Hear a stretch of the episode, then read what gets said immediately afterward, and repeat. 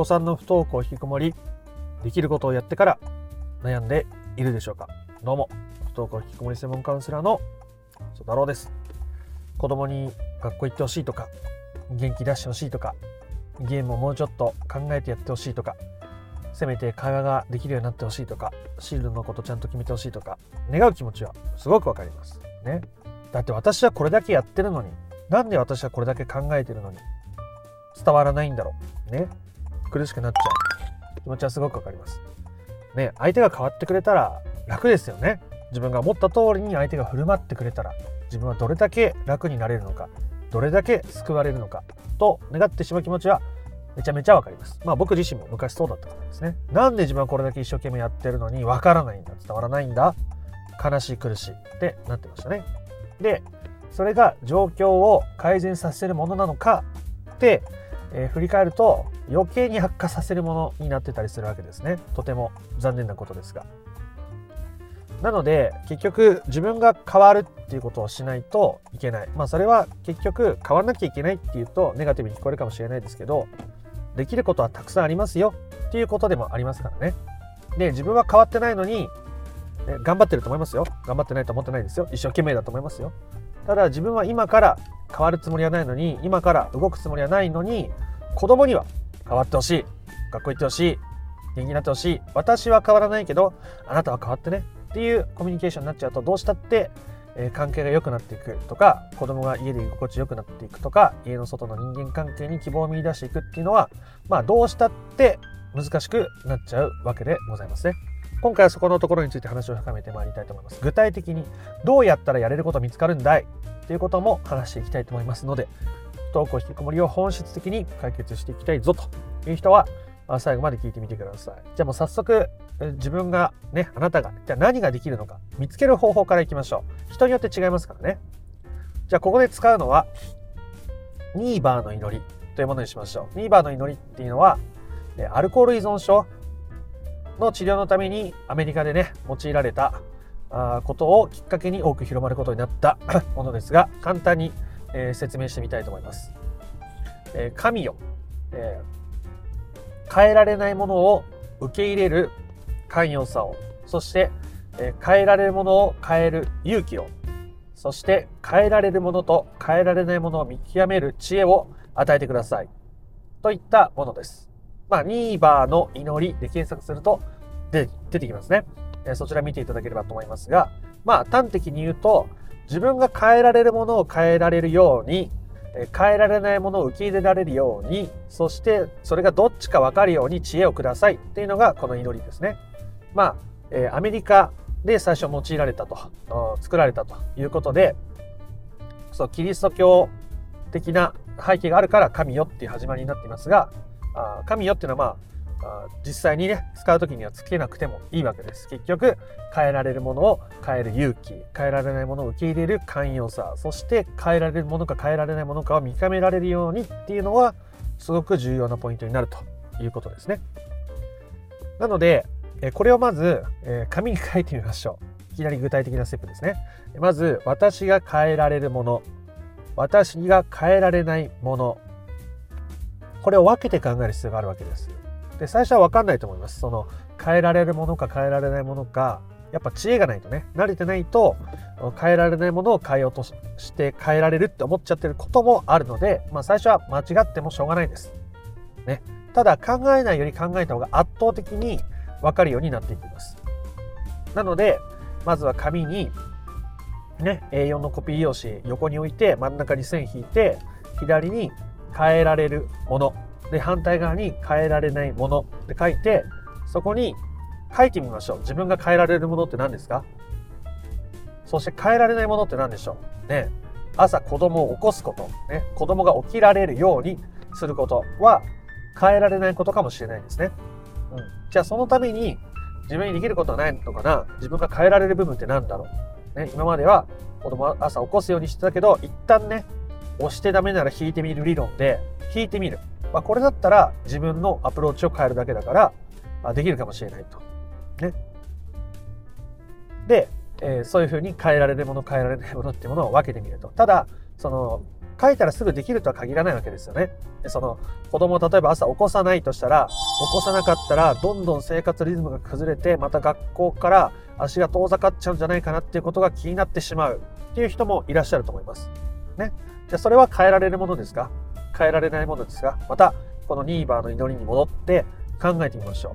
う。ね。今すぐ不安だっていうことをゼロにすることは確かに難しいかもしれない。ただ、あ自分がそうやって不安だなとか、やっぱり生活習慣が乱れている子供に対してネガティブな気持ちを持ってるってことに気づいたから、それを受け入れる自己需要のステップをやってみるってことは、私ができるステップかもしれないってなっていくわけですね。こうやって自分が変えられるものなのか、変えられないものなのか、まあ、変えるとしたらどうやったら、ね、少しでもアプローチしていけるのかっていうことを意識していけると、すごくね、大きな変化に近づいていくことができるので、それをやってみるということが僕のおすすめなんでございます。えー、まあ、最初はね、えー、っと、難しく感じることもあると思いますが、これやっていく中ですごい大切なステップがある、大切なポイントがあるので、そこについてもお伝えしていきたいと思います。これは多くの人が陥りがちなところですが、結局じゃあ子供の問題と自分の問題分けてとか子供に対するアプローチ自分で考えて、えー、変えられる部分にまずアプローチしていこうと、ね、やっていくことに真面目になりすぎちゃうわけですね。今まで子供のこととか自分のこととか変えられるものとか変えられないものを分けて考えてこなかったからこそ難しかった。じゃこれで解決に近づけるかもしれないと思ってすごくここに対して根詰めてやっちゃったりすると親御さん自身のエネルギーが枯渇するんです。あのすごく本当はもうこんな自分が変えられるものだけどそんな余裕がないのにこの問題をどうにかしようと思ってで変えられることだけどもうエネルギー不足だから余計できなくなっちゃってるってこともよくあるわけです。で真面目だからやりすぎちゃうわけですね。これはよく起こることです。こう解決を目指す時にま問題を分けなきゃ分けなきゃ分ければいいって思ってるけどできなくてっていうことが起きやすい。子供のこと受け入れればいい受け入れればいいって分かってるけどなかなかそのステップができなくて。とかどうしてもなりやすいんですね、まあ、今までもそうやって真面目で一生懸命に頑張ってきたからこそ難しくなっちゃってると思います、ね、僕もかつてそうでした、はい、でそういう時にどうしたらいいと思いますか？その中で、えー、自分にできることって何でしょう？こういう時に重要なのが自分をゆっくり休ませてあげるとか誰かにゆっくり話聞いてもらうとかゆっくりのんびり過ごしてみることとかね、ペット飼ってる方だったらペットとね、一緒にこう戯れる時間を作って過ごしてみることとか、ね、何か趣味があれば趣味でもいいですよ。そういう自分がこうね、エネルギーが充足する時間とか機会を作りながらやっていくっていうのがめちゃくちゃ重要なポイントですね。これをやるかやらないかだけでも解決が深まる深まらないに大きな影響をもたらしてくれる超重要なポイントでございますね。えーこの自分が満たされてれば満たされてるほど自分のことを客観的に見れるようにもなったりとか、ね、子供の顔色を伺わずに子供がちょっとねこうこっちを振り回してくれるような態度なのかなって思ったとしても冷静でいられたりとかそういう意味でも自分を満たすというのはめちゃめちゃ有意義なのでとっても重要です。自分に余裕を持たせながら自分を満たしながらこういうワークに取り組んでいくっていうスタンスの方がはるかにですね。時にそのパートナーに対してね旦那さんとかに対して私はこれだけ不登校引きこもりの問題を本当に解決しようと思っているしそのために動画見たりしてる本も読んだりしてる子供のこと理解しようとしてる。なのにあの夫は全然理解してくれない。本を進めても動画を進めてもブログの記事を進めてもあんまり読んでない。本当にこの人解決する気あるの？ってなっちゃう。そういうところで夫婦関係余計ねギクシャクしちゃって解決に近づきたいのに解決に近づけないみたいなことも起こるわけですね。えー、非常にもったいないと思います。で勘のいい方も分かってらっしゃると思いますけどもこういう時に旦那さんのことも受け入れるっていうステップが大事になるわけですね。子供のことを受け入れる旦那さんのことも受け入れるね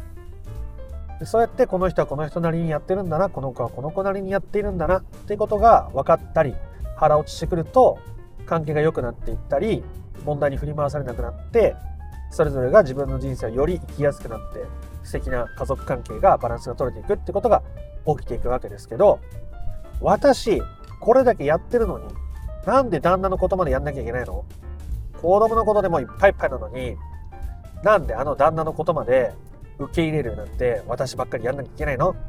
なりやすいですよね。ええ、僕もなってました。なので、自分がちゃんと自分のことを満たしてあげる。ね。いいんですよ。だから旦那さんに黙って、ちょっと贅沢しちゃっても、まあ責任は持てませんけどね、いいんじゃないですか？ね。今まで自分にお金をかけることに抵抗があったかもしれません。ちょっといい服買っちゃう？ね。えー、ちょっといいランチ、5000円ぐらいするランチ食べに行っちゃいいじゃないですか。他にはどんなことがあるでしょう？ね。あの友達とどっかちょっと日帰り旅行に行ってもいいかもしれないし、自分に対して何かできてなくても自分にご褒美あげていいんですよ。そうやって自分のことを満たしていくと、まあまあまあまあまあまあ、ちょっとぐらい旦那のことを受け入れてやってもいいかっていう気持ちになってくるはずですね。今すぐできなかったとしても、満たされてる自分だったらちょっとぐらいできそうな気しませんか？だから自分を満たした余力でいいんですね。子供のことを受け入れるのも、旦那さんのことを受け入れるのも、結局自分に余裕がなかったらできないし、無理してやろうとしてもできないわけです。だから、自分を満たすことをしながら、旦那さんのことも、子供のことも、その余力で受け入れていくとか、余力で課題の分離やっていくとか、余力で関わっていくっていうことが、むしろお互いのね、人間関係をより良くしていくものになるんだっていうことに、本質的な解決に近づいていく親御さんは、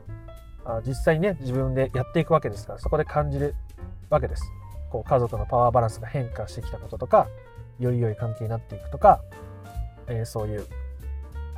素敵な変化を身に染みて感じていくわけです。なので、えー、こういう自分に取り組めることに取り組むっていうことが大事。で、それをせずに悩む。ね。それは、リーバーの祈りでいう、変えられるものと変えられないもののうち、変えられないものについてどうにかしよう。どうにかしたい。ね。どうしよう。悩む。ものすごいもったいないですよね。めちゃくちゃエネルギー使ってるのに、全然思ったように変化が得られない。むしろ苦しくなっていく。みたいなことが起きてる。なんで？なんでそうなるんですか？だって変えられないものだからです。そもそも。変えられないものを変えようとしても無理ですね。今僕は動画を撮っていて外はとても天気がいいんですけど、雨降ってほしい。もうとにかく今すぐ少しでも雨降ってほしい。で、僕が一日悩んでたらどう、どうする、どう思います？うん。いや、降らないよね。だって今そんな感じじゃないじゃん。って思えると思うんですよ。ただそれが、僕は天気変えられる。変わってほしい。で、どっかで思ってると、僕はそれを聞き入れられなくてずっとそこに悩み続けるわけですね。学校に行かない子供、昼夜逆転してる子供、ゲームばっかやってる子供に対して、変わってほしい。ちょっとでもどうにかなってほしいっていうのは、それぐらい変えられないものにエネルギーを注いでると。しかも僕は天気に対して怒ってましたけど、ね、どうにかなってほしいって言ってましたけど、子供っていう、まあ、時にはパートナーかもしれないんですけど、身近な人間関係においてそれをすると、相手との関係まで悪くなっちゃうわけですよ。相手から信頼されなくなったりとか、えー、心を通じ合わせるってことがより難しくなっていってしまうので、本質的な解決をしていくとか、子供ととの信頼関係を取り戻していくっていうところから考えると、まあ、明らかに遠ざかることになっちゃうので、あくまでニーバーの祈りに振り返って変えられるものなのか変えられないものなのか紙に書き出してみるということです。頭の中で考えてるだけで整理できてたら悩んでらっしゃらないと思います。ね。なので紙に書き出す。変えられるもの。変えられないもの。ね。で変えられないものは受け入れるということが大事でしたね。で受け入れるっていうのは自己需要。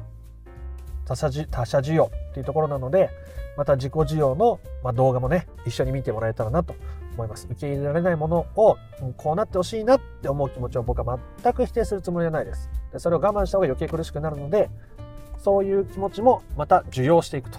いうことですね。ああそうやってどうしてもやっぱ変わってほしいなって思うな。学校に行ってほしいと思う。そうしたら私すごく安心して本当は毎日過ごせるようになるのにって思う、うん、思っちゃう。そんなのもしょうがない。だって思っちゃうもん。っていうぐらい受容していくっていうのも同時に大切だったりしますね。受容する。そして変えられるものを変える勇気をちょっとずつ持ってみる。いきなり大きなことできなくても全然いいです。1日1分でも30秒でもね、10秒でもいいです。やれることを見つけて、それを繰り返してやっていくうちに、だんだんとできることが増えていったり相手と自分を分けて考えたり変えられるものなのか変えられないものなのか見極める知恵がついていったりだんだんと本質的な解決ができるようになっていくはずですね。ぜひこのニーバーの祈りを使いながら、ね、やれることをやって本当に自分がねこの繰り返してやっていったうちにやれること全部やれてたとしたらあなたは悩めていません。いいですか？悩むことができない状況になっています。それはもう時に悩むことがあったとしてもああまた私ちょっと悩んでるな。あでもそれは変えられないことについて悩んでるから変えられることにまた意識注いでいこうかな。ぐらいで終わっちゃうぐらい悩めなくなっているものですね。そしてその時にあなたの子供が